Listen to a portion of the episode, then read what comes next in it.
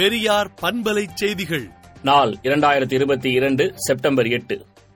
ராகுல் காந்தி ஒற்றுமை நடைப்பயணம் வெற்றி வாகை சூரட்டும் என திராவிடர் கழகத் தலைவர் ஆசிரியர் கி. வீரமணி வாழ்த்து தெரிவித்துள்ளார். ஆவடி அருகே நீட் தேர்வில் தோல்வியடைந்த விதத்தில் மாணவி வீட்டில் தூக்கு போட்டு தற்கொலை செய்து கொண்ட சம்பவம் பரபரப்பை ஏற்படுத்தியுள்ளது. மேட்டூர் அனல்மின் நிலைய பணிகள் தொடர்பான டெண்டரை எதிர்த்த வழக்கை தள்ளுபடி செய்து சென்னை உயர்நீதிமன்றம் உத்தரவிட்டுள்ளது. திருவண்ணாமலை மாவட்ட அரசு பள்ளியில் மதிய உணவு சாப்பிட்ட முப்பத்தி ஏழு மாணவர்களுக்கு வாந்தி மயக்கம் ஏற்பட்டுள்ளது. ஆன்லைன் ரம்மி விளையாட்டு தடை சட்டத்தை ரத்து செய்து சென்னை உயர்நீதிமன்ற உத்தரவுக்கு எதிராக தமிழக அரசு உச்சநீதிமன்றத்தில் மேல்முறையீடு செய்துள்ளது.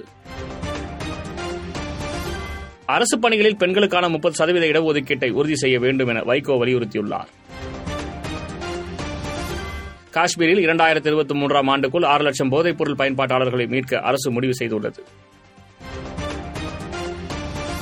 ஜம்மு காஷ்மீரில் மூன்று புள்ளி ஐந்து ரிக்டர் அளவில் லேசான நிலநடுக்கம் ஏற்பட்டுள்ளது.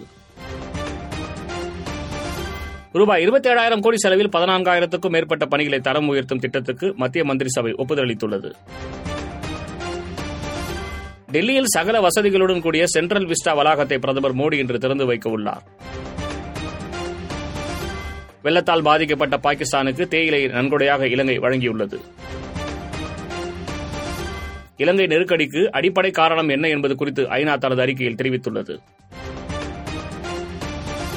அமெரிக்கர்களுக்கு ஆண்டுதோறும் கொரோனா தடுப்பூசி வழங்கப்படும் என ஜோ பைடன் அறிவித்துள்ளார். துப்பாக்கி சூடு கொள்கை குறித்து யாரும்